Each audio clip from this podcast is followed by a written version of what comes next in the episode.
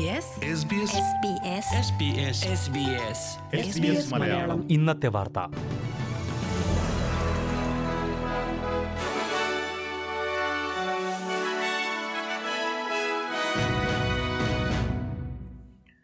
നമസ്കാരം. ഇന്ന് രണ്ടായിരത്തി ഇരുപത്തിയൊന്ന് ജൂൺ ഇരുപത്തിയൊൻപത് ചൊവ്വാഴ്ച. S B S Malayalam. ഇന്നത്തെ വാർത്ത വായിക്കുന്നത് ജോജോ ജോസഫ്. കോവിഡ് നിയന്ത്രണം ലംഘിച്ചതിന് ഓസ്ട്രേലിയൻ ഉപപ്രധാനമന്ത്രിക്ക് പിഴയിട്ടതായി ന്യൂ സൌത്ത് വെയിൽസ് പോലീസ്. ആമിഡെയിലിലെ ഒരു പെട്രോൾ സ്റ്റേഷനിൽ മാസ്ക് ധരിക്കാതിരുന്നതിനെ തുടർന്നാണ് ഉപപ്രധാനമന്ത്രി ബെർണബി ജോയ്സിന് പോലീസ് പിഴയിട്ടത്. ഇരുന്നൂറ് ഡോളറാണ് പിഴ. തിങ്കളാഴ്ച രാവിലെ പെട്രോൾ നിരക്കാനെത്തിയപ്പോൾ ബെർണബി ജോയ്സ് മാസ്ക് ധരിച്ചിരുന്നില്ലെന്ന് സ്ഥലത്തുണ്ടായിരുന്ന ഒരാൾ പോലീസിനെ വിളിച്ചറിയിക്കുകയായിരുന്നു. പിന്നീട് സിസിടിവി ക്ഷമിക്കണം. പിന്നീട് സി സി ടി വി ദൃശ്യങ്ങൾ പരിശോധിച്ച് പോലീസ് പിഴയിട്ടു. രണ്ടായിരത്തി പതിനെട്ടിൽ ലൈംഗികാരോപണങ്ങളെ തുടർന്ന് രാജിവെച്ച ബർണബി ജോയ്സ് അടുത്തിടെയാണ് ഉപപ്രധാനമന്ത്രി പദത്തിൽ തിരിച്ചെത്തിയത്. തെക്കുകിഴക്കൻ ക്വീൻസ്ലാൻഡ് ടൌൺസ്വില്ലെ പാം ദ്വീപ് മാഗ്നറ്റിക് ദ്വീപ് എന്നീ സ്ഥലങ്ങളിൽ ലോക്ഡൌൺ ആരംഭിച്ചു. ക്വീൻസ്ലാൻഡിൽ രണ്ട് പുതിയ പ്രാദേശിക കോവിഡ് കേസുകൾ രേഖപ്പെടുത്തിയതിന് പിന്നാലെയാണ് സർക്കാർ ലോക്ഡൌൺ ആരംഭിച്ചത്.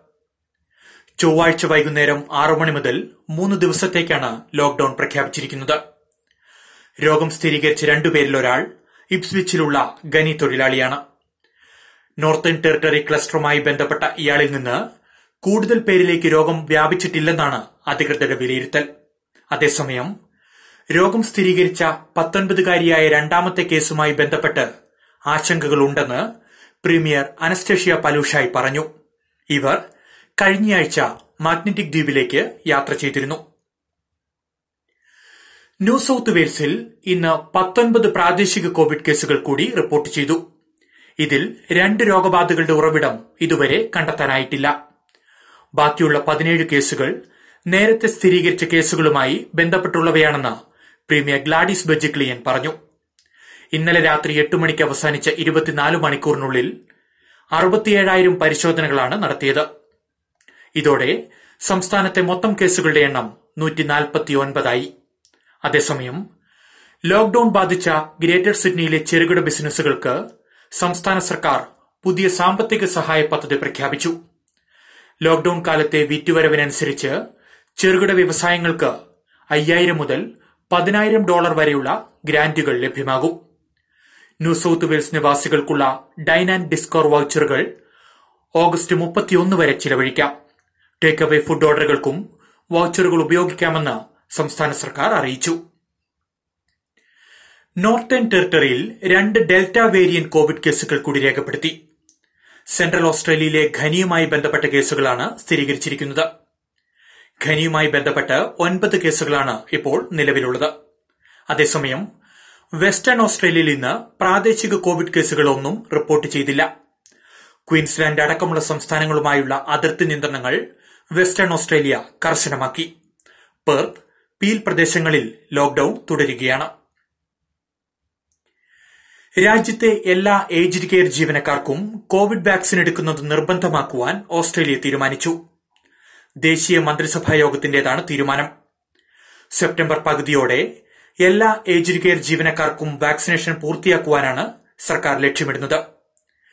വാക്സിൻ എടുക്കുന്ന ജീവനക്കാർക്ക് അതിനെ തുടർന്ന് ജോലിയിൽ നിന്ന് മാറി നിൽക്കേണ്ടി വന്നാൽ സഹായം എത്തിക്കുന്നതിനായി പതിനൊന്ന് മില്യൺ ഡോളറിന്റെ പാക്കേജും സർക്കാർ പ്രഖ്യാപിച്ചിട്ടുണ്ട്.